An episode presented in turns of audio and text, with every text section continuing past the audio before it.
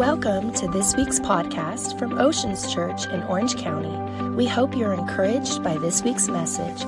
For more information, please visit our website at theoceanschurch.com. Today we're going to go to Luke chapter 15. I'm going to read a familiar passage. It is Father's Day, so I'm going to try to weave in a little bit of a father's theme here today. And uh, my, my title for this sermon, if you're a churchgoer, if you're a TED talker, my big idea if you are a uh, intellectual, my thesis would be the Father's business. Is that okay? The Father's business. And uh, I think it's really cool on Father's Day that we can get together. And uh, again, I'm so pumped for all of you that made it out physically. I feel like most of the dads in our church are in the mountains uh, in a boat right now fishing. But the fact that you made it today, well done, dads.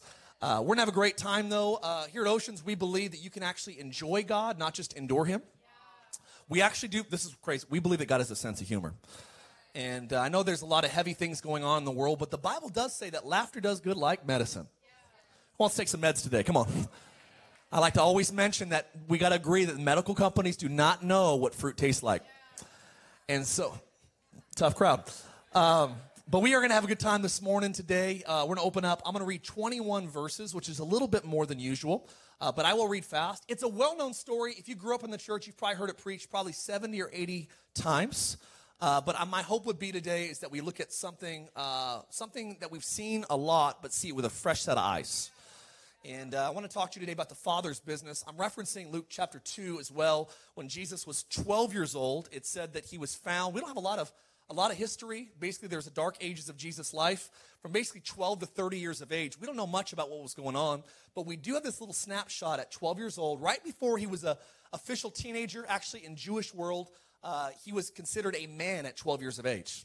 So at 12 years of age, he's actually found loitering in the church, and his parents didn't realize they left him there. They go a couple days' journey, uh, and I want to let you know that they were. You may not be the first one to ever leave Jesus in church. Um, his own parents did it, and they left God at church, and they're like, "Oh my gosh, where's Jesus? He's at church still." Um, and so they came back famous response is Jesus said to them, Why were you worried? Did you not know that I had to be about my Father's business? And that's kind of the premise of the message. But without being too on the nose here today, let's look at Luke chapter 15. Again, I'm going to read 21 verses if you're new to our community. If you're watching online right now, actually, even if you're in the room, do me a favor. It, one of my favorite, uh, if you want to give me a gift for Father's Day, why don't you pull your phone out right now and share this message on Facebook? That is the gift that keeps on giving. And so you can go and share this right now. If you're online watching, go and share this right now. Luke, Luke, chapter 15, I want to talk to you today about the Father's business. If you're young and you don't like that title, you want a fun young title, you can write this down Lost Boys. So you can determine if you're old or young which title you write down. Let's read this. Uh, chapter 15, verse 11. Then Jesus said, A certain man had two sons. How many? Where are you at, second service? How many? Two sons. And the younger of them said to his father, Father, give me the portion of goods that falls to me. So he divided them his livelihood, and, and, not many days afterwards, the younger son gathered everything together, and he journeyed to Vegas or to a far country, and wasted his possessions there on prodigal living. But when he had spent everything, there arose a severe COVID uh, famine in the land, and he began to be in want. Then he joined himself to a citizen of that country and sent him into the fields to feed the pigs. He would have gladly filled his stomach with the pig food that the swine ate, and no one gave him anything. But when he came to himself, say it with me, to himself, Jesus is insinuating that when you're not living with the Father and for the Father, you're not fully you. It's kind of like a Snickers commercial. Come on. You're not you when you're hungry. That would have been a good title for a message. I will arise. I will go to my father. I will say to him, Father, I've sinned against heaven I've, uh, uh, and against you, and, and I'm no longer worthy. I'm no longer worthy. I'm no longer to be called your son. Make me like one of your hired servants. And he arose and he came to the father, the father. And uh, when he was still a great way off, the father saw him. He had compassion. He ran. He fell on his neck. He kissed him. And, and the son said to the father, Father, I've sinned against heaven and against you and your sight. I'm no longer worthy to be called your son.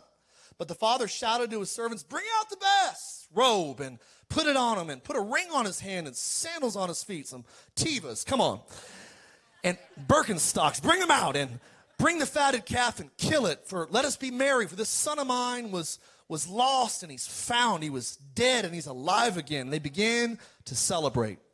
Now his older son was in the field and he came, drew near the house. He heard music and he heard, come on, say it with me, dancing. I want to highlight this is a big party. If you can hear dancing, that's a little that's a lot of feet. And so uh, he heard dancing, and so he called one of the servants. He goes, "What's going on?" He said, "Your father has, your brother has come home, and because of this, he's received safe and sound. Your dad has killed the fatted calf, but he was angry. Say with me, he was angry. He was angry. He would not go in. Therefore, his father came and pleaded with him. So he answered and said, "Lo," which is always, you know, it's going to be a complaint. Come on, any any parents in here? Your your kids came to you and said, "Lo." You knew what was coming.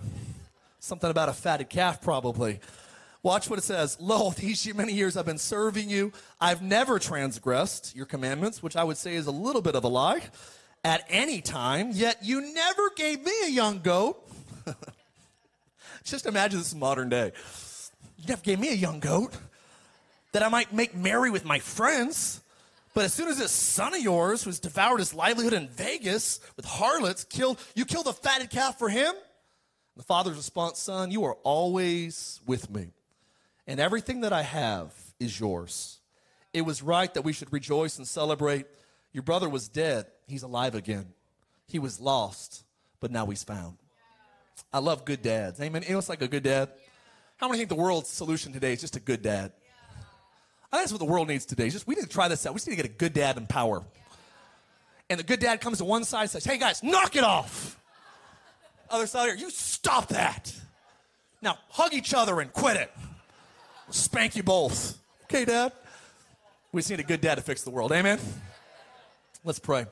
God, I just thank you for the opportunity to be at my favorite church, my favorite day of the week.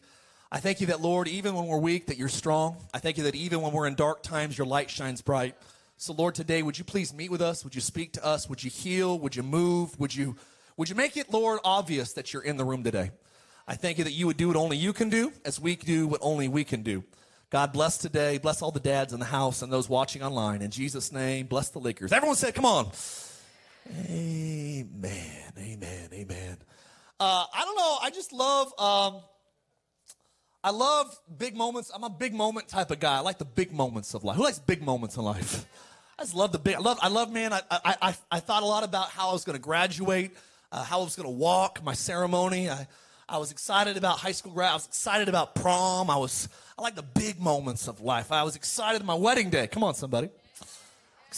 Really excited for the honeymoon. Hello, and uh, praise the Lord. And uh, I like big moments. I was excited about big moments in life. One of the biggest moments you know as a parent is the moment your first child comes into the world. And uh, I remember, never forget, you know, kind of Rochelle got pregnant. I like to say we got pregnant because uh, I think I gained more weight than she did. She was on bed rest for three months, and so people from our church were bringing meals over every day. So we were eating like, come on, the Sultan. And uh, I gained, come on, I made the COVID 19 look like the COVID 41.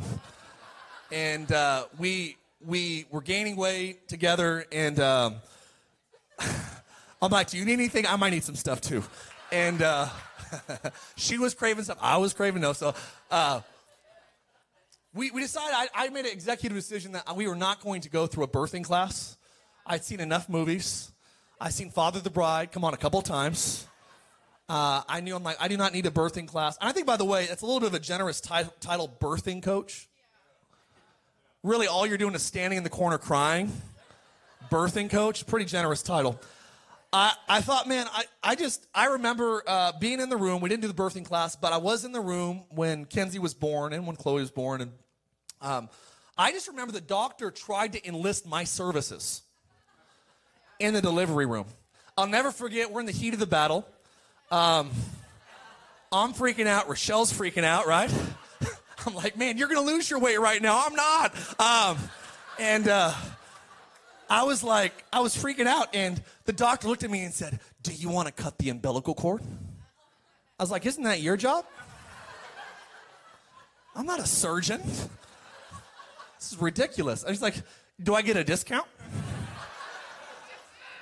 And so I'm, I'm talking to him like, this is, this is ridiculous. I don't know why you're trying to enlist me. But this baby, you know, ends up coming into the world, and everyone always says newborn babies are so cute. That's a lie. Can we all agree? They're like little aliens, like contorted faces, and Kenzie had to get suctioned out. His little cone head.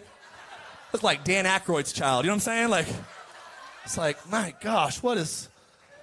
And so we uh, we had this we had this first little girl, and I was just we were just really enthralled and enraptured by being parents, and so special. Remember they put the little pink and blue beanie on. Um, I'm like, that's a cool little beanie. Um, I remember put her in a little tub, you know, the tub, the Tupperware. That Tupperware salesman, salesman doing good at the hospital. Big tub there. They put the baby in, and I remember following it in, making sure they didn't mix anything up. All eyes on the child, and and um, just remember from that very first moment I saw Kenzie becoming a dad. It's a special, you know, as a father, there is nothing in the world like becoming a dad. It's such a special moment, such a special uh, feeling. It's so funny, even seeing first time parents trying to identify the little alien, the traits that are like them right out of the gate. He has your nose. It's like, no, his nose is like messed up right now. I don't need that trait at the moment. Has your eyes. It's like, no, the eyes aren't like the eyes aren't normal yet. And um, there's something about though when you become a father, and as as they get older and they they do start to take on your looks and they start to take on your attributes and your humor and their and their their passions and hobbies. And you know my my oldest daughter is so much like Rochelle that she loves you know she loves fashion and she likes shopping and she's more indoorsy. Like her mom. Rochelle's not outdoorsy she's indoorsy. And um, like camping is like the Montage you know what I'm saying? Like it's like that's not that's not camping. Uh, and um, and then and then Chloe's like she's like me. She's like a blender that's missing a lid, you know. And um, she's just a firecracker, and she's energetic, and she rides motorcycles, and she like she's not scared of anything. And it's just amazing that you know they get older and they start doing facial expressions like you. There's things that Kenzie, Kenzie does. I'm like that is just like your mama. And uh, there's things that they do that are like me, and I always know they're acting like me because Rochelle will give me credit for it. Dads, have you ever noticed that when your kids are being good, it's our kids? But the moment they're not being good, it's always, come in here, Mark, your daughter. Why is she my kid now? What happened to us? No I in team, right? But I, uh, I, I noticed that, you know, one of the greatest things about becoming a father is when they start getting interested in what you're interested in. I mentioned this maybe two weeks ago, but my daughters now love the Hallmark Channel because their grandma loved it and their mama loves it, and now I'm tortured with it. And um, it's been a generational thing passed on. And and I was thinking, man, it's just so amazing to me how, you know, one of the greatest compliments of a child is when they get interested in what belongs to their parents. Can I say that again? One of the greatest compliments of great parents is when your kids start taking on your interest. And they start going, I like mom, I like that you pray, I want to pray. I like that you I like that you are into worship. I like to sing. My little Chloe's been singing all of our songs lately.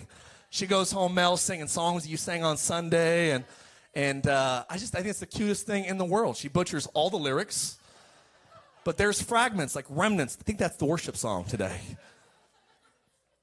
I, uh, I love this because, you know, Jesus said early on in his life, by the way, I think it's interesting that in junior high, that age, when many of us make decisions in our interest that determine the trajectory of our futures, God sets an example example that at a young age, many when, when many would say, you know, God isn't very important for like junior hires, for high school students. I love that God makes a big explanation point in the middle of his whole story and says, you know what God was interested in in junior high? He was interested in asking questions and sitting in the house of God. This is, this is so cool that he was interested. And his response to his mom and dad, even though his earthly father was a carpenter, which he would go on to follow suit, become a carpenter for some years, but he made a definitive statement at 12 years of age that he says, You know what I want to do with my life? Is I want to be about my father's business. I want to value what my father values. I want to love what my father loves. I want to walk in his footsteps. And I love that in Luke chapter 15, Jesus, the same person that said the statement, I must be about my father's business, gives us a beautiful picture of what great fathers are like. Can I give you a picture of what great fathers are like?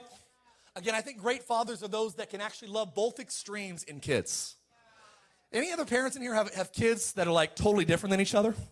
How can you have the exact same genetic code in your children and yet they can be so completely different. And I love that parents are so good at loving both extremes. What I found is, is if we strive to just be a, just to be us, or to let other people that are different from us just be them, that we will never know the consistencies and the unity and the reconciliation and the restoration that comes with valuing becoming like our Father. I actually believe the only cure for humanity is a world full of human beings that's desire is, is to become like their Father. That is the only common ground that all of us walk on together. Is that we have a maker, we have someone that made us, formed us, fashioned us. We're made in His image and that God's desire is, is that as we get closer to Him, that He would give us His desires for His children.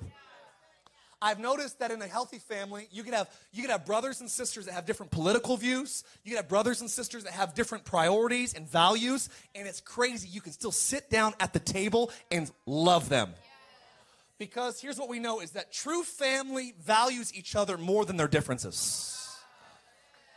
And I love this that the father comes in Luke 15, and basically the story is called the prodigal son. But I think it shouldn't be called the prodigal son. It should be either called the lost boys or the good dad. And I wasn't going to call it the good dad because I don't want to encourage any daddy God prayers in here. Can I agree on this? I would take 100, 150 Father God prayers than one daddy God.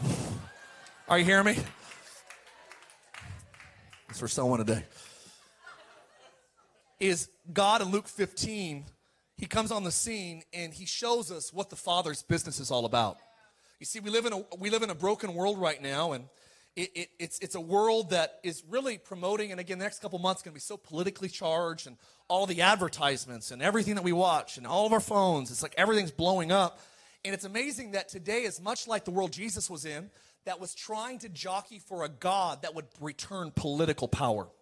Now, I certainly encourage voting. I'm all about living in America. I love our country. And anybody else that loves America said amen. Hashtag America.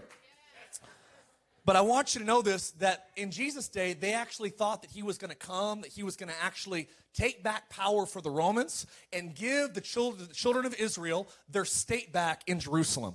They thought that Jesus came to restore political power. And it's amazing that when the world was demanding Jesus, is this the time that we overthrow Rome? Is this the time that we actually take office and we, we occupy the White House and we, we, we stick it to the Romans? Is this the window? And I love the fact that in Jesus' day, his kingdom, his father's kingdom, was not about restoring political power. It was a kingdom that was actually about healing the sick. It was about befriending and loving the unlovable. It was about talking about the forgiveness of people's sins and, and, and Jesus basically says, Look, my kingdom is not about sending in t- tanks, it's not about sending in jets and missiles and physical warfare. My kingdom is about sending in the meek. My kingdom is about sending in the mourners. My, my father's business is about sending in the, the righteous and sending in those that hunger and thirst for his desires. My kingdom actually is about a world that's invaded by the peacemakers. You see, there's always been evil at work in the world since the foundations of the world, but historically, whenever evil ran rampant on the earth, God's kingdom and his kingdom people, they were the ones that were c- confronting the forces of darkness, starting hospitals, building churches, establishing orphanages. People go, Mark, well, what's, what are Christians doing? You look around historically in the world, and listen, there was no hospitals for, for the masses until the Christians rose up. Do you realize that Christianity brought something to the world that was not on the earth before Jesus came? There was never a, the only nation that cared for, for orphans and widows and hospitals and in education was the Jewish nation, but they only did it for their own people. And we come on the scene, we read all the historical letters of, of missionaries that actually went in to places that actually martyred them and, and, and, and spoke evil of them. Times when diseases, I, I, I, read about a, I heard about a guy, even in the Hawaiian Islands in the early 1900s, during leprosy outbreaks, that these missionaries were going in and treating these lepers and actually getting the infection themselves and loving people that didn't believe in their God. And these people go, Why in the world would you sacrificially give up your lives to care for us when we made fun of your God? And all the response of the Christians were, you know what? Our God actually went and died for us. So we willingly offer up our lives to do the same for others. It's all right. I'll take the golf clap. I appreciate the golf clap. Praise God. We serve a God that doesn't work the way that we work. He invades with compassion. He invades with kindness. He invades with selfless love. The problem today is our, our Messiah's return has been a political return. And we're actually, we're actually worshiping in the pastures of politics. And the world has become blue and it's become red. But I want to remind you that when, when Joshua said to the angel of the Lord, Whose side are you on? The angel's like, Neither. You with us or you with them? And I want to remind you if, you, if you call yourself a Christian, before you are anything else, I want you to remind you that you are not a part of a political system, you are part of an eternal kingdom. I'm on the Lord's side. I want to be on God's side. And again, I'm not saying you can't vote. I want you to. I want you to be passionate about what you're passionate about, but I want you to do this. Always, always render a greater level of enthusiasm and passion for eternal over temporary. I promise you that'll that'll be worthwhile. And the reality is, is that many day, many many of us today are struggling with the extremes. What do you mean extremes? I, I think that one of the extremes, if we're going to be about our Father's business, is we see extremes in the world today that you have people that are lost outside, and we have an equal amount of people that are lost inside. I want to I want to show this in Luke 15. We have the first son comes to the dad. He's the younger son. Give me what belongs to me. He basically looks at his dad and says, "I wish you would die." I want what you're going to give me when you're gone, and I want it now. It's actually the original script for that commercial. I want my money, and I want it now. Luke 15. He comes to his father and he says, I want my money and I want it now. The good father actually gives it to him because one of the greatest gifts that God gives his children is free will. And what I've learned is God will actually honor your will even when it's evil. And so this son comes to him, I'll talk about that in a moment is the son comes and says, Give me what belongs to me now. And the son gets what belongs to him. And uh, what we see here is this son is complete. Listen, I want to make an observation here. This son spent years with the father in the house. We don't know the exact duration of time, but we do know that he's not probably five years old. He's probably closer to his 20s. And the son comes to him after spending maybe, a, maybe two decades of his life in the house and with the father. But here's what we know is that the son never became like the father. He never let who the Father was shape who he was. And I wonder how many people today are in the church that have been in the church, have been around God, but they've never let who God is shape who they are. I was reading a Dallas Willard book recently because my friend Paul's a big fan. And I was reading this book, and he talks about how uh, a philosophy major at Harvard University from a blue collar family basically was, was uh, facing injustice, was facing persecution. And, and in this philosophy program, from all these people, because she was a blue collar person, and she was working her way through her university, university schooling. And all these other kids were basically making fun of her. They were bullying her. And essentially, some of them were like sexually harassing her to the point that she decided to drop out of the university. She came to her philosophy department head and she informed him that she's leaving the university. And she made this observation. She said, You know what my problem is? Is we're being taught right now what is right and what is good in the world and what is right and good in history. But why is it that we cannot teach for some reason good into people? And it's amazing that you can study history, you can study philosophy, you can study facts and anthropology and all these things, but you can, it's amazing. You can know all about good events, but it's really a different uh, topic of getting that goodness inside of you. It's amazing that the people that were actually criticizing her were straight A students. So, how could you actively know what's right and wrong historically, but not live it out day to day? It's because only God can change the human heart. And so what we see here is that the first thing we know is that this, this son was in the house long enough to know the father, to live in the house, but to never become like the father. And he was lost. There's two groups of people that are lost. The first of the lost boys is the first lost boy was lost outside. And here's a little test if you want to know if you're lost outside. Lost people on the outside are those that, number one, are wasting you know there's a level of lostness. There's a, level of just, I'm not where I'm supposed to be. When you look at your life and you realize that you're wasting talents, you're wasting opportunities, you're wasting influence, you're wasting, I mean, you, you on the list, you could be wasting your health right now. You could be wasting your destiny, your potential. You might be, you might be medicating yourself too much. You might be addicted to things. There's something about being lost outside of God's will that there's one true uh, marker, road, road marker, that if I look at my life right now, I am wasting things. I remember sitting down, I was a chaplain for Boise State for many years, And one of the starting tight ends, I sat with him. I said, Bro, you're on ESPN right now on Saturdays. We don't have a pro football team in Idaho. You guys are the most influential young people in our city. I said, Right now, you can stay quiet with your faith in God and be a covert Christian, or you can leverage this window of time for God and look back at your college days and realize that God made a difference with what, what God gave me then. I said, You have two choices. You can use this season for God, or you can look back and say, I wasted one of the greatest windows of opportunity. I wish I could tell you that that was the guy that actually leveraged it, but he didn't. But I saw other people at that university leverage the windows of influence to say, God gave me this gift, God gave me this moment, and I will leverage all that I have to actually make him look good. And so we see this. Are you with me today? Is the first son that's lost outside, he was wasteful. The second thing that we know about wasteful, uh, wasteful living is it usually is, a, is connected to wild living. It says he wasn't just wasteful, he wasted what he had. He actually was prodigally living. He went to Vegas, he, he checked into the Cosmo presidential suite, he actually went downstairs, he put all of his money on red. Come on. This guy just starts living wild, he's living recklessly. And I do believe that one of the things that God does when He rescues us is He gives us wisdom. Wisdom is to actually, wisdom is the art of living life smart. And I think that most people that you're like, Mark, I don't have a lot of wisdom going on right now. It's because you're living wild. I think that we live in a world right now that's wild. And by the way, the son that's outside, the root of his problems is lawlessness. What is the root of being lost outside? It's lawlessness. Here's the lie of lawlessness that it's better when you do it your way than others.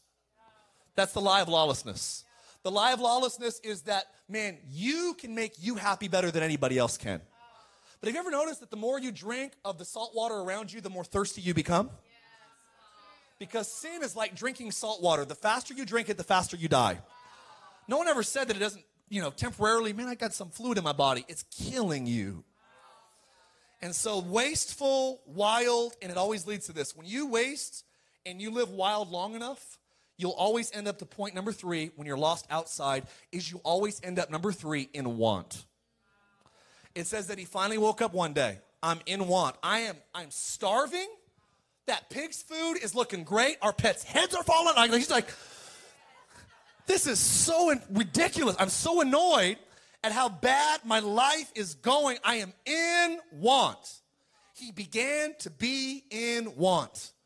And he finally has this epiphany because listen, you know that you're having you're you're lacking and you're missing something when you start realizing, "Oh my gosh, because when you this is this is the test. If you know you're in want, there's a need somewhere in your soul. Here's what always happens is you always question your self-worth. He said, "I'm going to go to my father and I'm going to tell him Come on, verse 14. I am no longer worthy. Here's a little dirty secret about Christianity you are never worthy. Paul says, Your righteousness is like filthy rags. I won't tell you what that actually translates to be, but it's not something I want to talk about in the, in the Lord's house. I'm telling you, you on your best day are filthy compared to God. And we think, no, I was, I went to church this week. I gave some money. I, I like was in a group. I, I brought my kids to youth, and I, I'm doing the right. And I'm not, I'm not con- condemning any of those actions, but I am saying this that it's more than just. It's more than just. A, it's like it's not just doing the right things and checking the right boxes. Is that your worth? Is that if I'm in want long enough, we think that we're no longer worthy. Listen, our worth, worth is always gauged on what someone is willing to pay for it. Someone knows where I'm going. Art is, is, is valued based on the market of what people are willing to pay. And if you want to know what your worth is, it's not because I, well, I went to church this week, so I'm worth a little bit more. My stock's gone up, right? Man, I sang three songs today, right? I did all three. I raised my hand for 10 seconds. I did the I, you know, I, I did the I volunteer. Come on during worship, right? I did the come on. I, I I'm holding the TV for you, the little one. I did the big screen hold. Come on, Lord. Come on, big screen. I did the I caught a fish. Come on, this. Come on, I did the tomahawk today for you. I could go all day. Listen, your value is not on what you give to God. Your value is found in what God was willing to give to you. what was God willing to pay for us? The value of your life was the life of Jesus. And here's the good news is that Jesus, it actually says, while you were still sinning, Christ died for you. So your worth does not go up or down, predicated upon you living in or out of the will of God. This is wild. But do you know that your value is the same when you're in the will of God than you're out of the will of God in God's eyes?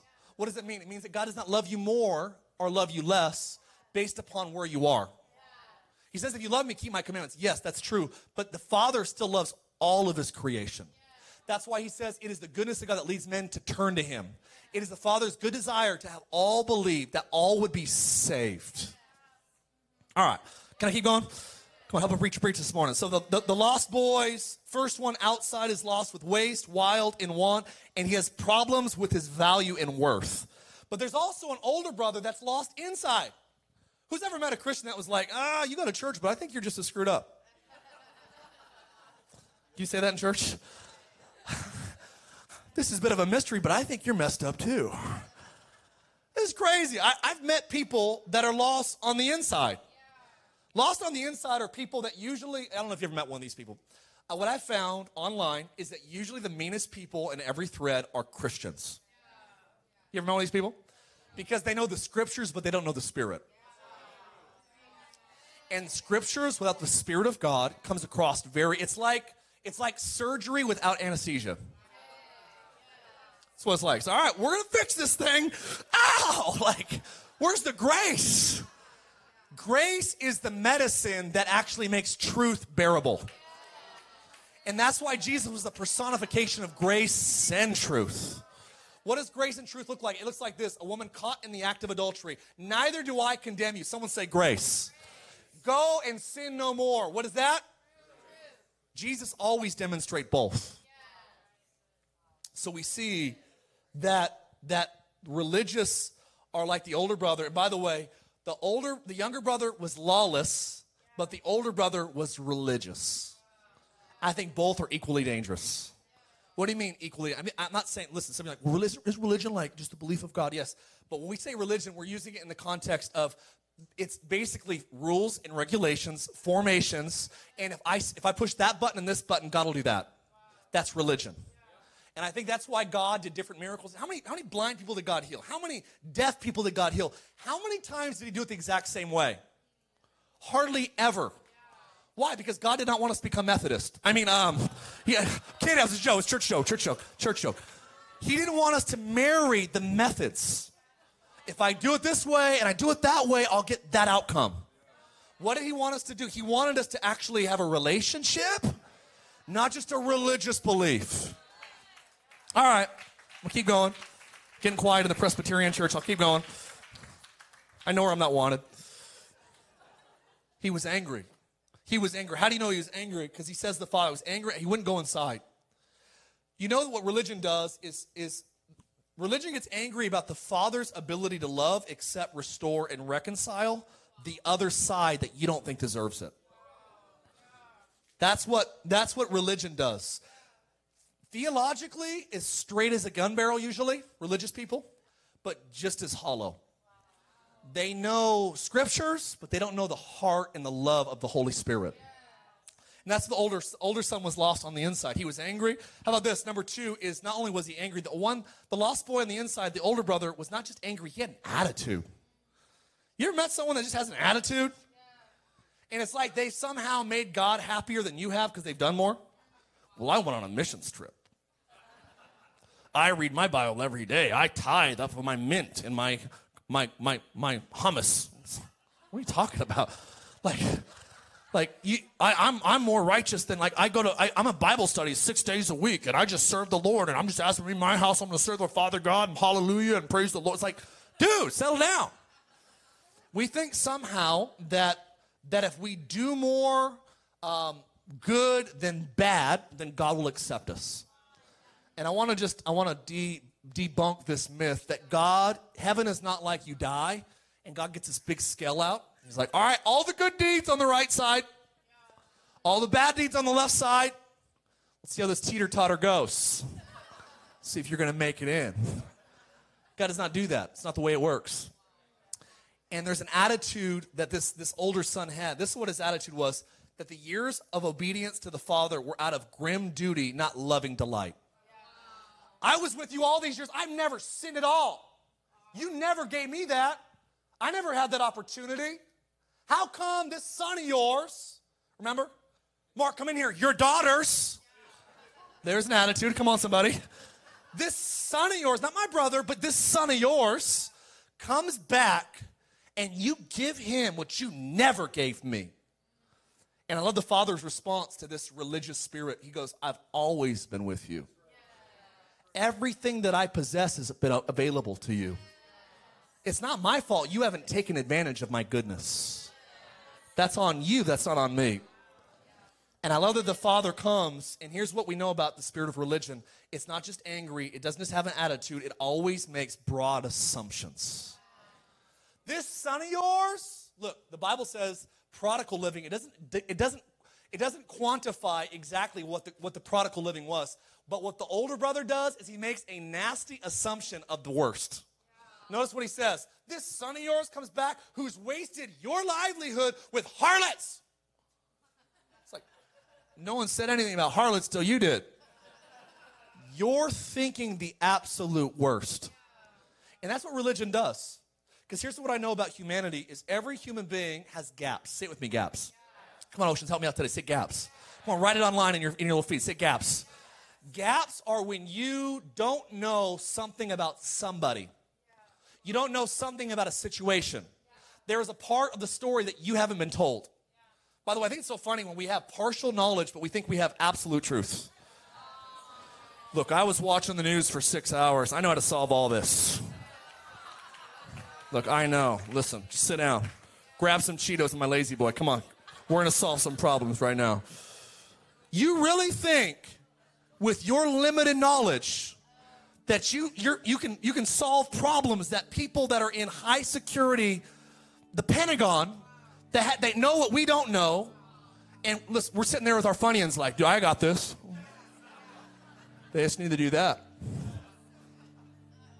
I think it's so ironic in the day that we live in that we make broad assumptions. Here's the deal: there's gaps where we don't know. I'm not, not trying to say we don't we can't make solutions, but I'm saying this. Here's what I do know is that whenever there's a gap, and there's usually gaps all the time, there's gaps with your moms, there's gaps with your dads. Why did they buy them something, not us? Why did they help your sister, not us? Why did they, why did they, why, why did the coworker give him a raise and not me a raise? Why are they acknowledging his good deeds and not mine? Whenever there is a, sit with me, gap. Religious people will always fill gaps with suspicion. Must be nice. He got a raise. Must be nice. Probably stealing money. He's going to prison must be nice. All religious people always put suspicion in the gaps. And um, I've learned this that it assumes the worst, but what, what the Spirit of the Father does is it always believes the best. I want to be about my Father's business. What's the Father's business like? Thanks for asking. Good question. Here's what the Father's business is like. Number one, the Father's business is about His will. It's about His will. And God is so good that He'll actually give you a free will. And people say, well, why is there evil in the world? Because God gave us a free will. And you can't have free will and, and you can't have a free will and not have evil in the world simultaneously. Well, God should deal with all the bad stuff in the evil in people's will. So, where do you start and where do you stop? So, like, do you think God should just get rid of all the murderers? You murder, God, just get them. Lord, get them, sick them. So we pray that way? No. Well, so do you, do you go like just the action level of murder, or do we go the thought level of murder?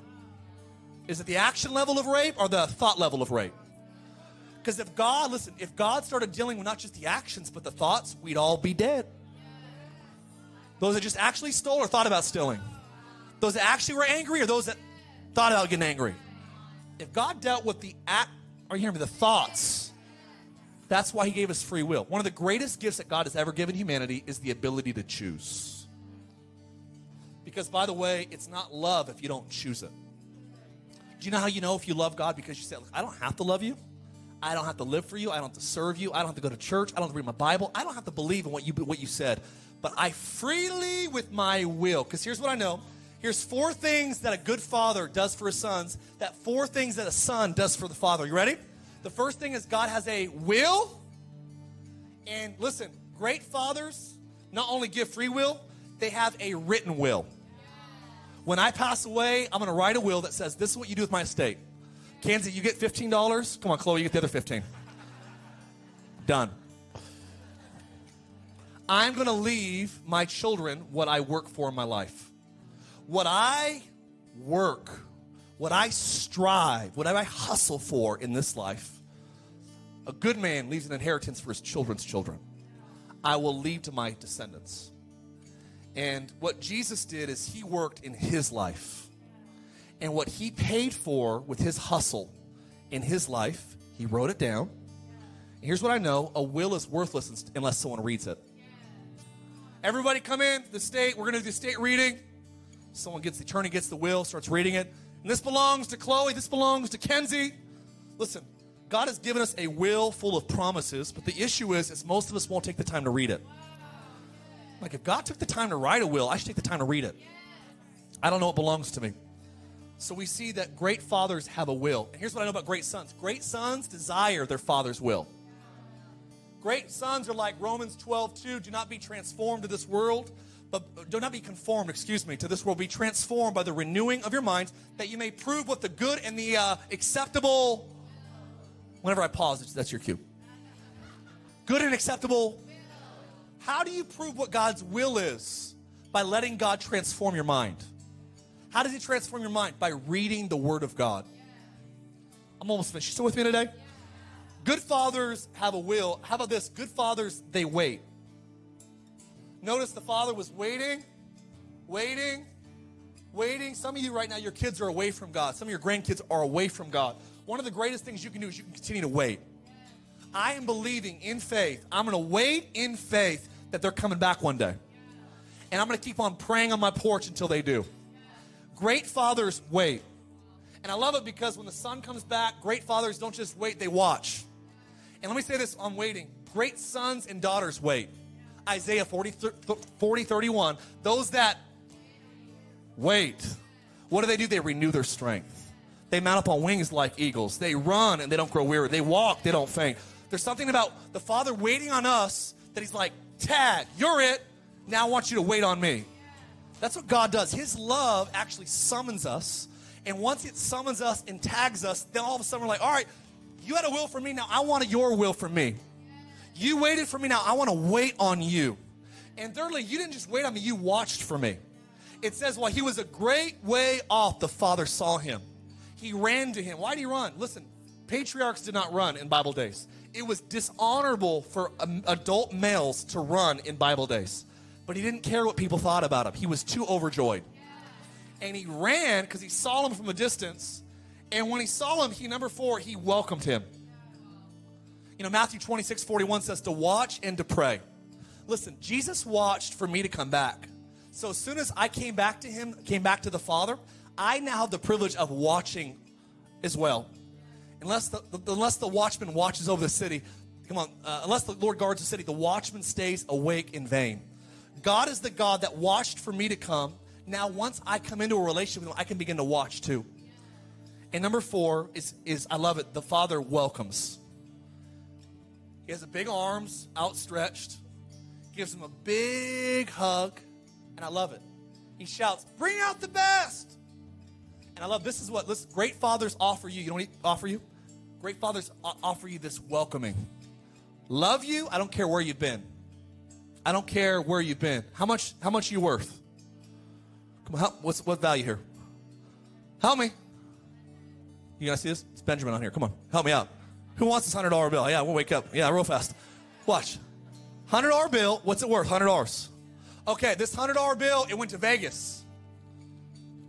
Harlots, prostitutes, gambling, lost everything, wasted potential, wasted dreams, but somehow comes back, gets trampled on by the devil a little bit, but somehow the father's waiting and watching and says, I, I want you back. Starts unfolding this. You're all right. I can still use you. How much is it still worth? You're telling me what happened to it didn't change its value. Is that what you're saying? You're preaching good this day. I'm telling you, you're pre- I, it hasn't changed its value. I love that the Father welcomes. And here's what I love about Christianity God welcomes us back. And when He welcomes you back, you know what we're able to do as good kids? Is we're able every day to wake up and welcome Him. Psalms 100, verse 4 is to enter into His gates with thanksgiving. Hey! Good to see you. Come into His courts with praise. God, you are so good. God, I want to give you a big hug. I'm going to bring out the best my best worship. I'm going to bring out my best time. I'm going to bring out my best of my, my livelihood and my business and my I'm going to bring you my best. That's what the Father does to us, and that's what we do back to Him. And this is my last point. I'm sorry, I got to finish this up.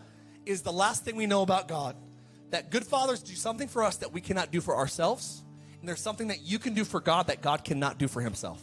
You ready? Last point, point number five, is great fathers offer this to you that you can't offer yourself.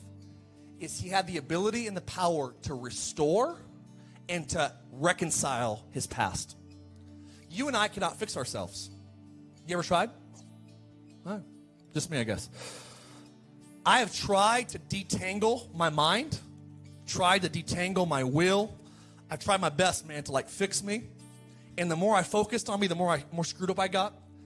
I love one of the one of the great philosophers I read or theologians I read. He said this. He goes, "Whenever you keep the keep Jesus at the center of the frame and work outwards, life falls into perspective. But if you focus on other parts of life that aren't Jesus, he gets pushed out of the frame." And what I have found is, is that good fathers bring restoration and reconciliation. I want you to put the same robe that he had on before he left back on him. That ring he was wearing before he left, get that ring back. Where's his sandals at? Go in his room, get the same thing he had on before he went. And I want you to put it back on him. This is what we'll talk about Christianity today. God is the only one that has the power to restore us to his original design. Listen, true love doesn't just love you where you are, true love will lead you back into God's original intent. Another message. But there's something we can offer God that he can't offer himself. You ready? So he offers us restoration. We can't fix us, but he can. But there's something we can offer him that he can't offer himself. You ready? Gonna be really, really, really cliche. You ready? Buckle up. All W words. We can offer him our will. We can offer him our waiting, our watching, our welcoming. And guess what? Number five, we can offer God worship. Do you know that God cannot worship himself? Do you know that God, the only thing, he one of the only things he can't do, number one, he can't get better. Do you know that? That'll blow your mind. God cannot improve. To get better insinuates there's room for improvement. In that, there is not. So God cannot improve. The only thing I think he can't do is God cannot worship. To worship something insinuates that it's higher than you. You can only worship what's above you. And because God is not just high, he's the he's the most high. He can't worship himself. So what we do as grateful kids, because we have an awesome father, is we say, God, I, I want your will for my life. I don't want my will, I want your will. I don't want to just wait. I, I, I want to wait on what you have for my life. I want to watch. I want to pray. I don't want to enter into temptation. I want to welcome you on a daily basis, and I want to live my life to honor and worship you. Would you stand your feet? I want to be about my Father's business. My Father's business. Great sons, great daughters take on the desires of their parents. Thanks for listening to our podcast. Have a great week.